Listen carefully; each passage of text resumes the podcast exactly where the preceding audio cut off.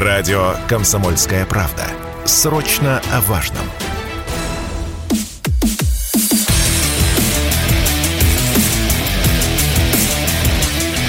Программа с непримиримой позицией. Утренний Мардан. И снова здравствуйте, и снова в эфире радио «Комсомольская правда». Я Сергей Мардан. Резервный канал «Мардан Эфир» забанен, кто бы сомневался. Видимо, дальше будет еще веселее. Но мы перешли на еще один запасной. Такие они у нас есть. Это тот, который, если помните, есть такие люди, которые помнят «Мардан Live». Значит, в телеграм-канале Мардан ссылка указана, поэтому, ежели вам удобно смотреть в интернетах, тогда переходите, нажимайте, подписывайтесь, ставьте лайки, и, в общем, здесь мы на какое-то время, извините, задержимся. День сегодня тяжелый, начался не очень хорошо, ну, точнее, вчерашний закончился плохо, ну, и сегодня, и сегодняшний продлится примерно так же. Ну, так деваться некуда жизнь-то не остановилась. Я вчера попытался вечером сформулировать, что я думаю по всему происходящему, ну так вот, э, выдохнув э, и сложив мысли по порядочку, отрефлексировав их отталкиваясь от того скромного опыта, который есть лично у меня. Не от того, что можно было почерпнуть из книг, что можно было почерпнуть от умных людей, которых немало было в моей жизни, а вот от того моего личного опыта, который вот я к своим годам скопила. Вот что я вам скажу. Ну, по крайней мере, для тех, кому за 50 уже, непростительно и довольно странно было бы а, впадать в экзальтацию. Ну, честно. А, ну, согласитесь с тем, что мы с вами еще и не такое видели. Вот за последние лет 35 мы с вами видели еще и не такое. Да, человеческая память таким устроена, что стирается абсолютно все. И происходящее с тобой прямо сейчас или вчера, оно заслоняет э, там, любые трагедии, которые были 5 лет назад, 10 лет назад. Но на самом-то деле это же не так. Но на самом-то деле это не так. И я мог бы привести 30 тысяч примеров из э, русской истории, но не буду. Потому что это история, потому что это книжки, потому что это кино, потому что это не с нами. Но даже если опираться на то, что было с нами в нашей жизни, ну, мягко говоря, а, ложиться в гроб и давать команду «закапывайте», я бы не торопился. Честно вам скажу, я бы не торопился. По порядку. Я не буду озвучивать э, текст официального заявления, вы его все посмотрели. А, вчера нам показали совершенно удивительное, неслыханное заседание военного совета в прямом эфире. Ну, не в прямом эфире, конечно, в записи, но такого не было никогда. Чтобы показывали заседание военного совета, где, соответственно, командующий операцией Суровикин докладывает министру. Министр тоже с непростым строгим лицом соглашается с ним. Ну и дальше, в общем, взлетает красная ракета на оставление Херсона. Это то, что в сухом остатке. В сухом остатке русская армия оставляет Херсон и уходит на левый берег. А, я, я за себя буду говорить сегодня. Я до последнего момента а, отказывался в это верить, хотя это было, ну, в общем, нерационально, глупо. Ну, достаточно опыта, достаточно знаний лично у меня было для того, чтобы понимать абсолютно очевидную вещь, которую я отказывался понимать. Ну вот ты смотришь э, на карту.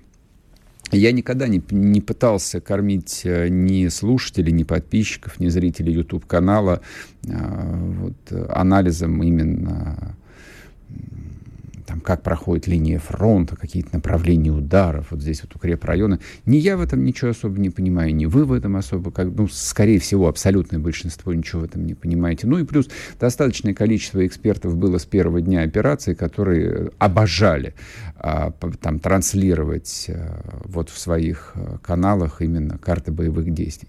Но даже если вы посмотрите просто на географическую карту, если вы покопаетесь в памяти, ну вот историю крупнейших операций, которые мы с вами все изучали в школе, а некоторые в институтах, то И так, в общем, всем ясно. Вот есть линия фронта, есть такое понятие, есть понятие плацдарм. Плацдарм занимается для того, чтобы развивать наступление.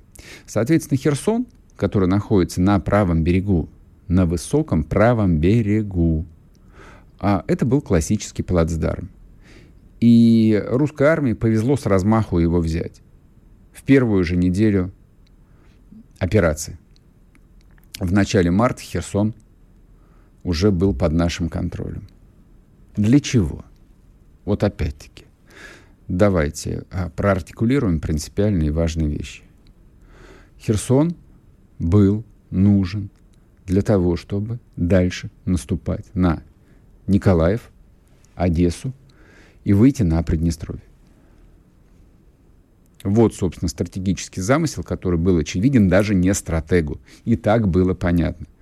Потому что цели военной кампании, вот не то, как они э, официально формулировались, денацификация, демилитаризация, максимально абстрактные слова, которые можно наполнять и было и сейчас любым смыслом. А вот военные цели операции, их и так, в общем, э, они, они были для, для всех очевидны, для всех, кто за этим следил. Николаев, Одесса, Приднестровье. Закрашенное в красный цвет при Черноморье. Цель — отрезать Украину или там то, что от нее останется, от Черного моря. На этом, в принципе, конец войны. И плюс я еще напомню, ну это важно же напомнить, первый и самый ключевой бросок, который совершила русская армия, он был с севера, он был на Киев. И я вам напомню, вот вы, которые со вчерашнего вечера там, выдираете из себя остатки волос – а помните, как э, совсем недавно мы выдирали из себя остатки волос, когда русская армия отступала от Киева? От Киева русские десантники стояли в Гастомеле. Фактически на окраинах Киева стояла русская армия, и мы оттуда ушли. И мы оттуда ушли. То, как это было обставлено, не имеет никакого значения. Жест доброй воли, там, это вообще в пользу бедных все разговор. Тут за 9 месяцев все стали уже военными стратегами, все умеют читать. Я могу там еще раз произнести набор э, уже вещей, которые уже стали банальностями. Но в сухом остатке русская армия отступила от Киева. А потом много что было. Вот, это, так сказать, про эмоциональный фон, который нужно пережить, и мы его переживем. Вот, мы его переживем, конечно же. А потом, а, вот я же сейчас а, говорю в микрофон, разговариваю не с людьми, которые там в окопах сидят. Вот вы, которые там пишут проклятие в чате Ютуба, я никого не хочу уязвить, я просто обращаю внимание, ведь вы, как и я, не в окопах сидим. В, опо- в окопах сидят совсем другие люди. И вот за них тут размахивать флагами и говорить, что а как же так, должен же быть Сталинград, вот я бы здесь поостерегся. Это про эмоциональную составляющую. Вот. А теперь про то, почему это произошло, и про то, что будет дальше.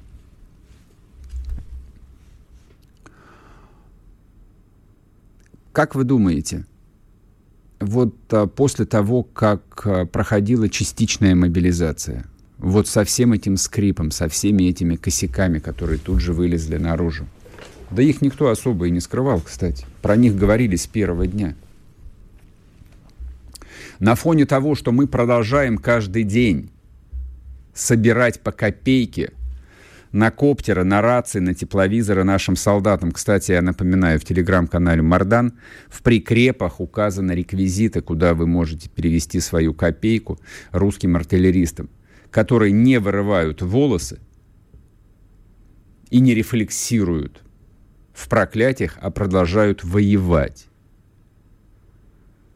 Это лучшее средство, лучшая психотерапия. Взять и перевести 200 рублей – на маскировочную сеть, на бензопилу, на тепловизор, на очередной третий «Мавик», которых у нас нет. Их не было как 24 февраля, и их в достаточном количестве, как вы понимаете, нет и сейчас, раз мы продолжаем на них собирать. Вот это вот текущий статус. Поэтому те, кто удивляются, вы чему удивляетесь? Ну чему вы удивляетесь? Маленькая, эффективная, контрактная армия не в состоянии, не в состоянии победить в такой войне. И поэтому, да, и решение о мобилизации было принято с задержкой. Я бы сказал, с опозданием. Ну, давайте вот выберем а, нейтральную, с задержкой. И мобилизация экономики началась с задержкой. И теперь нам всем, да, придется вывозить этот невероятно тяжелый, невероятно кровавый груз. Всем придется. Тоскуете вы сейчас в депрессии или не депрессии. Это общая нож. Вот так вот обстоят дела. После перерыва продолжим, не уходите. sportkp.ru О спорте, как о жизни.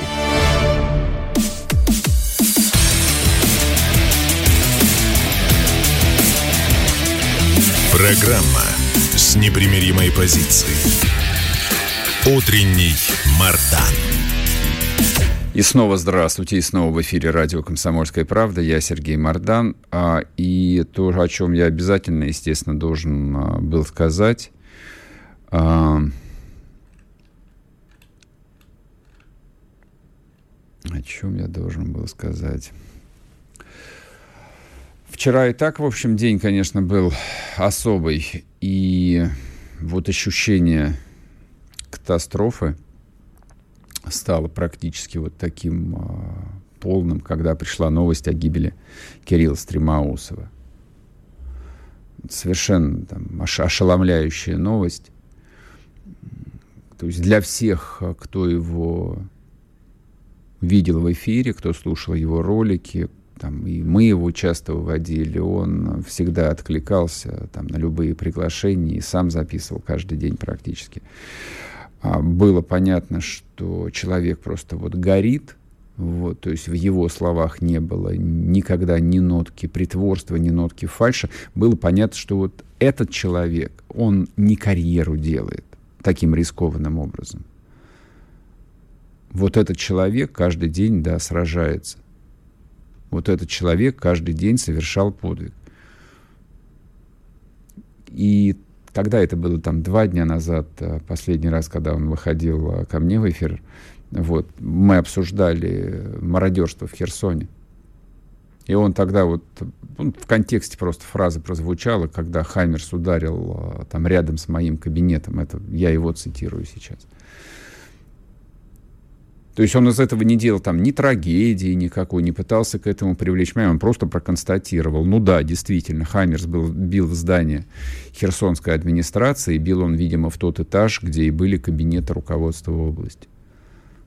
То есть вот человек там каждый день, каждую минуту понимал, что вот он а, рядом со смертью ходит. И погиб он вот в этот трагический день. И в этом тоже, конечно, особый символизм. Мне тут нечего добавить, мне ужасно жаль. Я соболезную его родным. Там, мне вчера писали, спрашивали, крещеный ли был человек Кирилл Стремаусов. Да, он был православный христианин, вы можете помолиться о нем, конечно. Вот так вот. Вот так вот выглядит война. Таким невероятным, да, страшным, ошеломляющим образом но она точно не закончилась. Я бы сказал так, как мне представляется, вот теперь а, окончательно специальная военная, это закончилась специальная военная операция как идеологическая конструкция, как осознание системой того, что происходит. Она это назвала специальной военной операцией, и очень много месяцев, очень много месяцев это двигалось именно как специальная военная операция. То есть вы, друзья, живите отдельно, живите своей жизнью, все будет ровно, все будет нормально. И, в общем-то, там месяц за месяцем было понятно, что эта концепция не работает – вот, что специальные военные операции по уровню эскалации, по уровню ожесточения выходят именно вот э, совершенно в другой формат, да, и когда было принято решение о частичной мобилизации, да, все ясно, то есть 300 тысяч резервистов, 300 тысяч вчерашних мирных мужиков были, были призваны на войну. А вчера, когда русская армия отступила из областного центра субъекта Российской Федерации, да, именно так это нужно говорить, мы оставили областной центр субъекта Российской Федерации. Я напоминаю, Херсонская область — это субъект Российской Федерации. Это прописано в Российской Конституции. Это неотменяемо. А никто это и не пытается отменять. Вот э, те, кто сожрал вчера с энтузиазмом цепсошную повесточку — там тоже люди, в общем, Хлебцеву едят э, не напрасно. Многие сожрали эту приманку и колотят ее уже сутки напролет. А, да, зачем опанули людей? Вы еще раз прослушайте, что и как говорил тот же Суровикин. Просто прослушайте, что он говорил. Он что сказал, да, и типа и фиг с ним? Нет с моей точки зрения, там это звучало именно как военное решение. Так это, в общем, я вам скажу так, дорогие мои, а вот а, военные, с кем мне э, доводилось общаться последние несколько месяцев, а, они, в общем, полны были скепсиса относительно происходящего. То есть они просто, ну, очень немногословно говорили, примерно так, вот, э, типа, посмотрите, пожалуйста, на протяженность линии фронта. Посмотрите, пожалуйста, а сколько реально здесь э, обозначено наших частей. А посмотрите, пожалуйста, сколько личного состава в этих частях. А посмотрите, пожалуйста, насколько они подготовлены. И так далее, и тому подобное. И что из всего этого в конечном счете придется сделать выводы. Ну вот и сделаны выводы. Кто-то скажет, что это такая своего рода нарва, после которой, да, придется переплавить колокола на пушке, можно как бы эту историческую аллюзию, аналогию провести. Мне она не очень нравится, потому что Нарва — это, в общем, что-то из совсем там далеких времен. Я бы немножечко другие аналогии проводил бы, конечно же. Совсем другие аналогии проводил. Успешные и неуспешные. Но решение принято. Вот Суровикин, которого назначили командующим специальной военной операции, насколько я понимаю, но это было вот... Э, это, это же прозвучало сразу, помните, вот в этом его странном интервью о том, что, возможно, нас ждут э, очень трудные решения, и все, в общем, понимали, про какое трудное решение он говорит, но опять-таки отказывались, отказывались принимать его, отказывались принимать. Что да как же так? А вот так. Да, вот Суровикин взял на себя ответственность за ошибки, которые он не совершал. Это не он совершил все эти ошибки. Не он. Ему достали, досталась эта очень небольшая военная группировка, у которой катастрофически не хватает современных э, военных средств, не хватает там банально средств связи что для кого-то секрет, что нам приходится воевать э, с китайскими рациями, перепрошитыми. Что для кого-то это секрет? Нет, это ни для кого не секрет. То, что проблема с БПЛА, то, что Орланов практически не осталось, а без Орланов а, невозможно использовать даже эти управляемые снаряды «Краснополь», что для кого-то это секрет – нет, ни для кого это не секрет. Ну вот человек взял эту ответственность на себя. Под камерой взял. Под камерой взял. Вот, поэтому не нужно здесь писать, что генерал Армагеддон, да, не оправдал ваших надежд. Ваших надежд он, может, не оправдал. Мои надежды лично пока что он вполне оправдывает. Вообще военачальник начинается, начинается с того, что он честно говорит о том, что происходит. Это уже гигантский прогресс по сравнению с тем, как все это дело начиналось.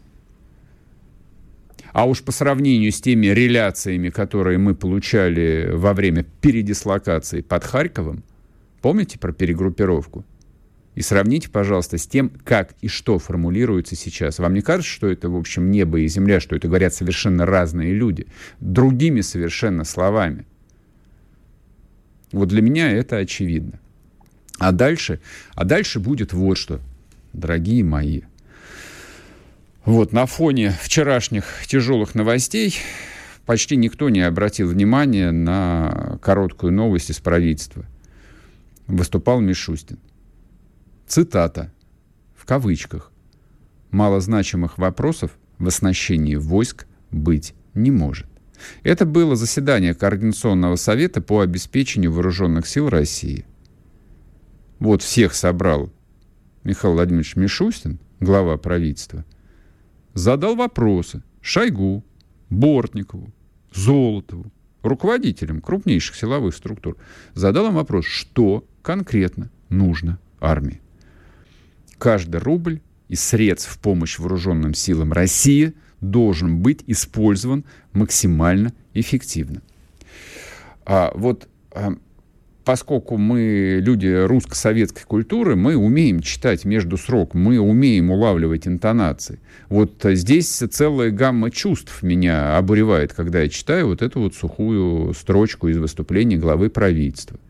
То есть я понимаю, что речь идет о том, что миллиарды, триллионы рублей, которые шли на вооружение, перевооружение, перевооружение вооруженных сил России в предыдущие годы, мягко говоря, часть из них использовалась не максимально эффективно. А теперь все будет по-другому. То есть я предполагаю, что совсем другие люди теперь будут контролировать освоение этих средств, будут следить то, на что, как тратятся эти деньги. И, конечно же, по, по крайней мере, э, оборонку ждет полный, тотальный перевод на военные рельсы, на работу в четыре смены.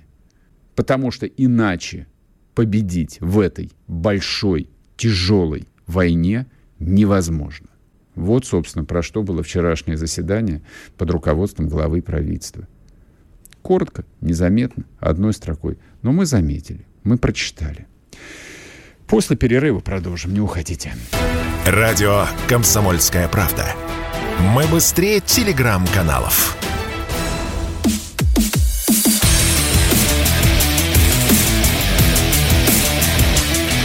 Программа с непримиримой позицией. Утренний Мардан. И снова здравствуйте, и снова в эфире радио «Комсомольская правда». Я Сергей Мордан. Я вам что, что хотел сказать? Э, не все просто на планете Земля. А в Америке практически катастрофа. Ожидали так называемую красную волну, а красной волны не случилось. А красной волной а, это... Ну, смотрите, республиканцев называют красными, там красных коммунистов никаких нету. Они их всех вывели еще в 30-е годы 20 века. Синими называют демократов. Вот, предполагалось, что во время этих а, промежуточных выборов в Конгресс, ну, в общем, а, победа республиканцев будет полная, безраздельная, разгромная, и вот эта вот красная волна покатится через Соединенные Штаты, ну и дальше начнут, а, значит, запрещать аборты, отменять гомосексуальные браки, вот весь этот демократический либеральный шабаш. Не случилось, не случилось никакой красной волны. Удивительным образом. Малек Олег Дудаков объяснит нам сейчас, почему же не случилось. Политолог, эксперт по США. Малек, приветствую. Да, да, здравствуйте. А почему, собственно, вот, э, не знаю, э, во-первых, были ли основания а, надеяться на эту красную волну, с чего бы вдруг, потому что, ну вот за экономической статистикой США я следил достаточно внимательно, а товарищ Байден подготовился. В принципе, ну вот совсем какие-то провальные моменты, ну типа там гигантского роста цен на бензин, они там, ну, более-менее, в общем, справились с этой задачкой. С инфляцией тоже, они ее подпродавили слегка вниз. Другой вопрос, какой ценой, но поскольку вот американцев же интересует исключительно экономика, ну, процентов на 90, да. а потом все остальное. Ну, вот Байден как бы с этим справился. И тем не менее, все говорят, ну, типа, сейчас вот, да, республиканцы порвут всех. Не порвали. Ну да, действительно, в очередной раз опросы электоральные модели ошиблись, причем ошиблись значимо, по-моему, пятый или шестой подряд электоральный цикл в США. В общем, результат выборов не такой, какой был предсказан заранее. Но э, все-таки э, нужно понимать, что ситуация в США остается довольно-таки напряженной. Да, вы сказали о том, что пик топливного кризиса Байдену удалось пройти э, летом, в июне месяце, за счет того, что он начал выливать э, стратегические резервы нефтяные из, э, соответственно, на рынке. Это правда. И стоимость топлива, она, конечно, просела, но все равно гораздо выше, чем была в момент избрания Байдена. Mm-hmm. Инфляция остается довольно высокой. Да, это не 9,5%, как было в июне, но 8,3% все равно очень высокий уровень, один из самых высоких за 40 лет. Э, инфля... Э, безработица остается на низком уровне, это, конечно, помогало Байдену, да, но рост цен и инфляция, они довольно сильно били по его рейтингам, которые оставались и остаются до сих пор довольно низкими. Да, 38-39%, ну даже 40% для американского президента довольно низкий результат. И казалось бы, что в этих условиях, ну, действительно, партия, которая находится в оппозиции, она должна побеждать. Ну, такой закон закон американской политики. Да? Республиканцы точно так же победили в 2010 году, когда ситуация в экономике была довольно слабая, рейтинги у Обамы тогда были гораздо выше, они выиграли, взяли 52 места в Нижней Палате, 6 мест в Сенате, то есть была большая республиканская победа. В 1994 году было то же самое.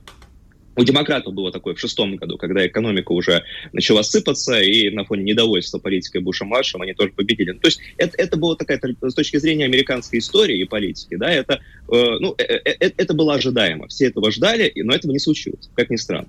Вот. Э, почему этого не случилось? Ну, сейчас пытаются понять США. Э, одна из самых популярных точек зрения состоит в том, что американское общество слишком слишком расковато. Вот культурная э, поляризация в Америке и раскол между правыми и левыми, он настолько мощный, что даже те, кто недоволен политикой Байдена, а их большинство, вот мы смотрели экзит-полы э, по, э, в день выборов, да, там видно, что ну, 60% американцев точно не одобряют политику Байдена, и две трети американцев не хотели бы, чтобы он избирался на второй срок. Но, э, то есть много среди них, конечно, и демократов. Но вот эти недовольные демократы, которые в прошлом бы электоральном цикле пришли и проголосовали за республиканцев в пику Байдену, сейчас они все равно голосовали упрямо за демократов, потому что, ну, Байден им, в общем-то, рассказал о том, что республиканцы ужасные фашисты, которые там брали штурмом Капитолия 6 января, если вы за них проголосуете, это будет, в общем-то, конец демократии. То есть вот эта вся демагогия отчаянная, она сработала на самом деле. Да, и демонизация своих оппонентов и справа, и слева сработала. И видно, что страна расколота практически напополам. И вот нынешний Конгресс, который сейчас а, будет избран, уже избран, ну, подсчитываются голоса, да, mm-hmm. он тоже будет расколот примерно напополам. Республиканцы берут большинство палат представителей, это правда, но оно будет не крупным, то есть там буквально в 5-7 мест, они ожидали хотя бы мест 30-40 получить, а получат дополнительно мест ну, 10-15. А, в Сенате расклад сил пока что 50 на 50. Сложно говорить, кто возьмет большинство, но, наверное, демократы все-таки а, смогут взять верх. Да? Но тоже раскол будет примерно напополам. Но это во многом символизирует, на мой взгляд, то, что происходит в американском обществе. То есть оно тоже расколото примерно напополам на две части, почти равные друг с другом, да, и, э, конечно, этот самый раскол будет усугубляться. И вот к следующим президентским выборам, да, тут вся, всякое может произойти, скажем так. А, ну, давайте а, в таком вот а, вульгарном виде все же еще раз а, проговорим а, то, что нас интересует а, в контексте американских да. выборов. Да, ну, чтобы мы не уподоблялись а, таким а, странным персонажам а, на скамейке, которые обсуждают, да, в общем, а, жизнь богатых людей. А Байден уже сказал о том, что ну, фактически признал поражение демократической партии, да, согласился с тем, что у трампистов, как он их называет, будет большинство и в Конгрессе, и в Сенате, но рассчитывает на консенсус в отношении Украины. Вот а, тут у них действительно консенсус или нет? В плане ну, продолжения знаете, Сергей, войны. я бы не, не, не назвал бы вот это выступление э, признанием поражения, скорее. Да, да, да, но это, это, это, я, это я перегибаю, конечно. Есть такая да, склонность к драматизму. Да, и я, я думаю, что самое главное, о чем Байден сказал, это то, что красной волны не случилось, и таким образом у нас, у демократов, есть де-факто мандат от избирателей продолжать всю ту же самую политику, которую мы проводили раньше. Угу. Вот если бы их разгромили, действительно ну, серьезное было поражение, да, возможно, можно было бы увидеть какие-то изменения политики. А сейчас они думают, что нет, все нормально. Ну, то, что все, все то, что мы проводим, видно, что популярно, и поэтому нам даже удалось минимизировать наши потери. Не говоря уже о том, что, конечно, э, да, республиканцы берут большинство в Нижней Палате, в Сенате ситуация подвешенная, э, с ней придется договариваться, да, находить какой-то компромисс. Э, я думаю, что демократы ни к какому компромиссу даже идти не будут, э, по-моему, мы с вами этот момент обсуждали. Они хотят сразу после выборов, то есть в ближайшие недели, mm-hmm. утвердить новый транш поддержки Украины на 50 миллиардов долларов. Э, этого транша хватит на год вперед, Договариваться и, и, да, и в принципе договариваться больше не будет. А республиканцы проголосуют за эти 50 миллиардов или нет? Вот принципиальный а вопрос. это не важно. Потому, нужно же понимать то, что у республиканцев пока что нету большинства. То есть а, сессия Конгресса а, все, я понял. Так, в конце а, декабря. Ага, так, то есть когда реально большинство-то будет 3 вот января. 3, 3 января. января новая сессия. Ага. Соответственно, вот нынешний состав а, Конгресса за эти 50 а, миллиардов проголосует до Нового года, и, в общем, мы можем расслабиться в любом случае. Хорошо. В плане денег, в плане э, там, финансирования и украинского государства, и военных поставок, я понял, что они, в общем, здесь э, планируют долгосрочно, и мы можем выдохнуть и по этому поводу не беспокоиться а какие вещи могут быть ограничены за счет того, что состав эм, партии в американском конгрессе поменяется? Ну вот от чего мы застрахованы будем, как вы думаете? Или наоборот, ну, это хороший вот вопрос. какие угрозы Смотрите. для нас появляются? Да, э, ну, во-первых, действительно, конечно, э, э, выборы в Конгресс это всегда все, что касается внутриамериканской повестки, поэтому на нее он будет в первую очередь влиять да, там усилится межпартийная грязня. Республиканцы будут свои расследования заводить, Белому дому придется от них отбиваться.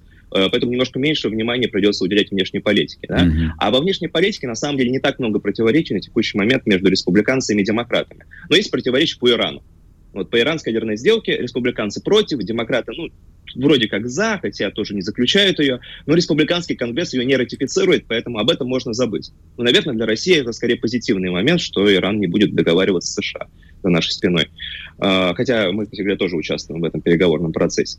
Ну вот, э, это момент один. Да. Что касается Украины, да, у республиканцев есть свое крыло изоляционистов. Мы их всех знаем. Там, mm-hmm. Вот как раз Джей Ди Ванс Атагаю избрался сенатором, он выступает против того, чтобы поддерживать Украину, называет Зеленского гангстером и так далее. Довольно любопытный персонаж. Э, эти изоляционисты будут пытаться как-то влиять на политику. То есть внутри республиканской партии нужно будет находить компромисс. Ну вот, но демократы я уже сказал, обезопасить для себя этот самый вопрос еще сейчас, еще до выборов. Поэтому нам, я думаю, что здесь не, не, не о чем точно беспокоиться. Ну, а потом уже, что будет дальше, то будет дальше. На, конечно, республиканцы могут э, в чем-то подрезать, подрезать крылья Байдену. Э, они идут и, и шли на эти выборы с обещанием сокращать госрасходы довольно существенно, mm-hmm. да. Вот. Ну и, конечно, если придется дальше все-таки какие-нибудь дополнительные финансовые вливания на Украину э, согласовывать, возможно, они что-то не согласуют. Вот, э, но это как бы история на перспективу. Это вот, понятно. Ну, вот все. А, угу. да, а в основном это всегда касается именно внутриамериканской повестки. Да, и республиканцы сейчас, на самом деле, погрузятся в свою предвыборную гонку на 2024 год, и э, внешней политике будут уделять не так уж много внимания.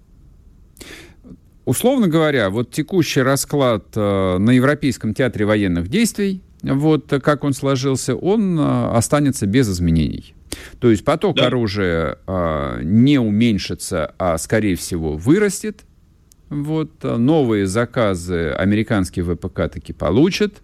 И единственное, о чем имеет смысл, ну, может быть, фантазировать, на что надеяться, что американцы не будут переходить очередных толстых красных линий, ну, в плане поставок там сверхдальних э, стратегических ударных э, беспилотников, типа как сегодня ночью сообщили. Может быть, они не будут поставлять современные танки и прочие там, атаку, атакующие системы. Вот я так понимаю, что это максимум того.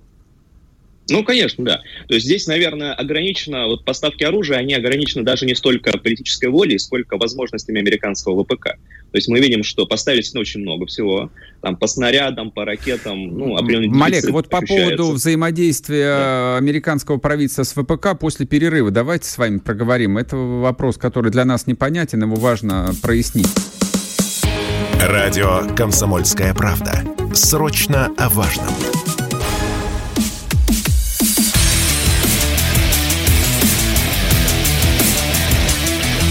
Программа с непримиримой позицией.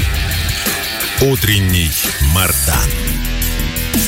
И снова здравствуйте, и снова в эфире радио «Комсомольская правда». Я Сергей Мардан, Малек Дудаков рассказывает нам про то, как, ну, вроде бы завершились американские выборы. Они завершились, вот они сейчас будут долго и печально считать, там, каком-то типа в штате Джорджия а, будет второй тур, что бы это ни означало. А... В начале января, скорее всего. Да, в начале января. Будет. Кстати говоря, э, эти выборы и будут решать, какая партия возьмет большинство в Сенате. Поэтому на два месяца еще Америка будет находиться в саспенсе. Да, но я, я просто для слушателей, э, вот, которые, естественно, негодуют совершенно по другому информационному поводу и отказываются воспринимать э, все другое, что им сегодня предлагается послушать, друзья мои, друзья мои, а как вы думаете, а с помощью каких артиллерийских систем обстреливали Антоновский мост? Вот что стало, а, ну, скажем так, одним а, из мощнейших факторов, что российской армии пришлось отступать с Херсона. Как вы думаете? Ну, как вы думаете? Ну, вот задайте себе вопрос.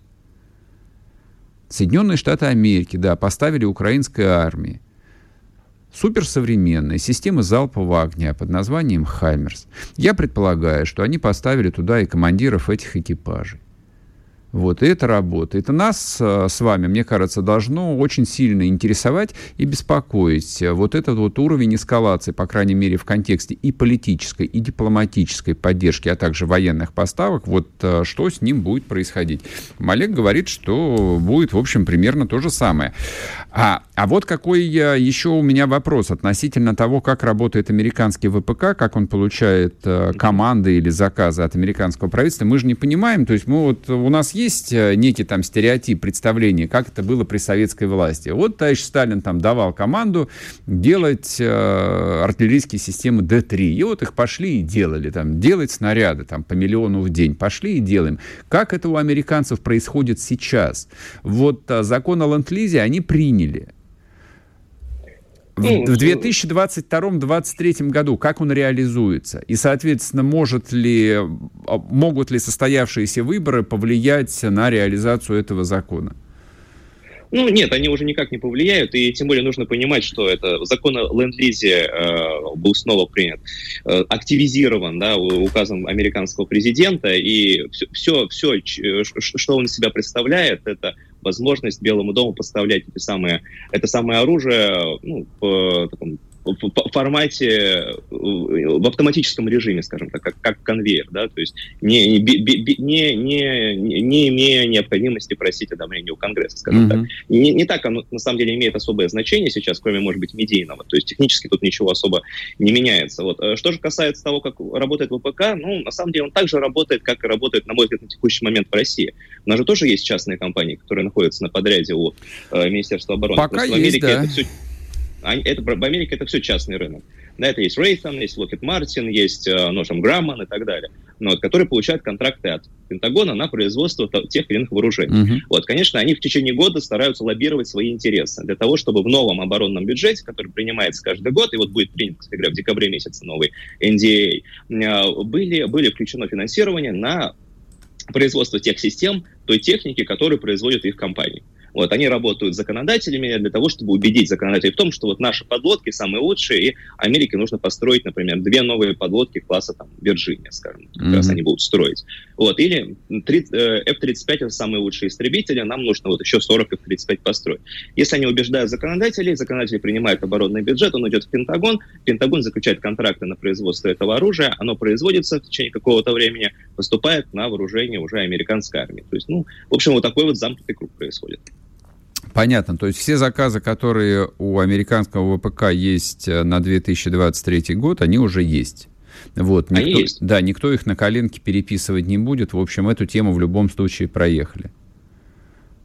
Так? Да. Э, что же касается поставок на Украину, то первые полгода украинского конфликта э, в основном поставки шли из американских резервов, запас, uh-huh, uh-huh. но запасы начали заканчиваться, особенно по снарядам и по ракетам.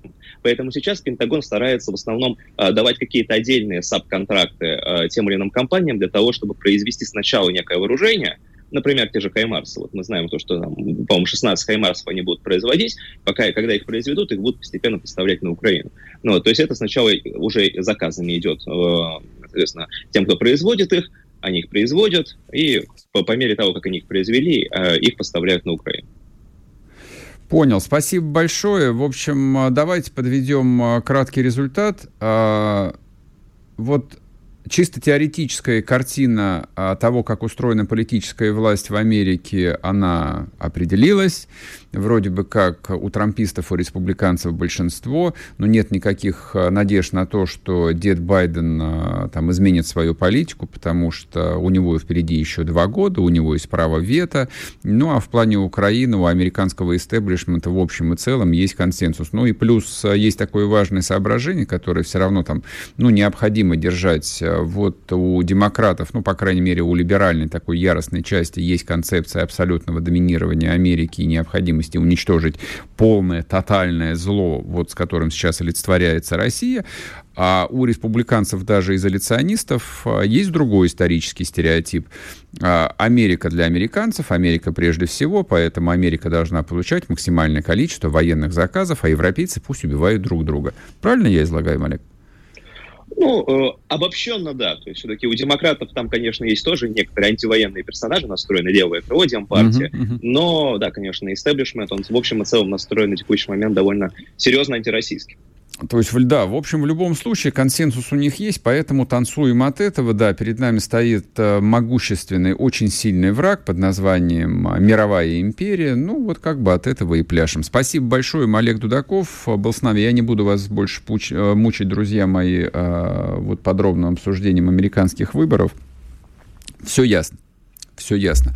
Единственное, я а тут кратко должен сделать такую историческую справочку а американцы, допустим, очень не хотели вступать в Первую мировую войну. Тут тоже много аналогий с тем, что происходит сегодня в Европе. Они считали, что вообще идеальная концепция, когда можно поставлять оружие, зерно, вообще все можно поставлять всем воюющим европейским державам.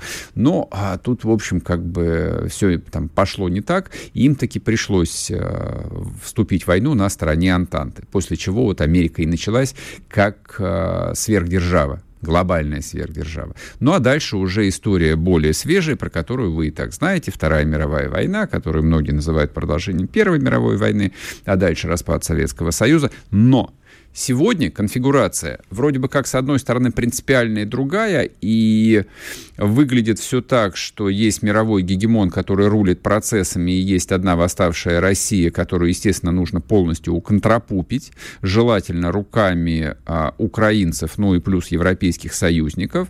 Но в какой момент это я, это я сейчас рассуждаю, то есть это даже не анализ, это просто вот э, попытка там, найти какой-то альтернативный путь. В какой момент а, внутренние проблемы начнут а, определять активность Соединенных Штатов во внешней политике, вот это и главная задача. Я думаю, что и Россия, и Путин, который привык играть в долгую и выжидать момента, когда противник ослабит, ослабеет э, ну, в максимальной степени, вот эм, мне кажется, до этой точки мы еще не дошли. Журналисты, они ведь склонны к тому, чтобы ситуацию максимально упростить, но в том числе и, потому, что аудитория, она все равно готова потреблять, ну вот, некий продукт, э, там, простой, э, описанный простыми словами, ну, типа того, что этой зимой Европа замерзнет. Вот многие так, мои коллеги говорят, а это зимой Европа замерзнет, значит, все, у них больше нет газового, этого северного потока, газа у них нет. Они не замерзнут. Вот точно совершенно. Они не замерзнут. И этой зимой европейская промышленность остановится. Не остановится. То есть вот каждый фактор по отдельности не является решающим. И американские выборы тоже не являются никаким решающим фактором, поэтому ну, до бесконечности его пережевывать было бы глупо. Но все складывается по кирпичику. Вот складывается и складывается, как известно, вот как та соломина последняя, которая переламывает спину верблюду, библейская притча.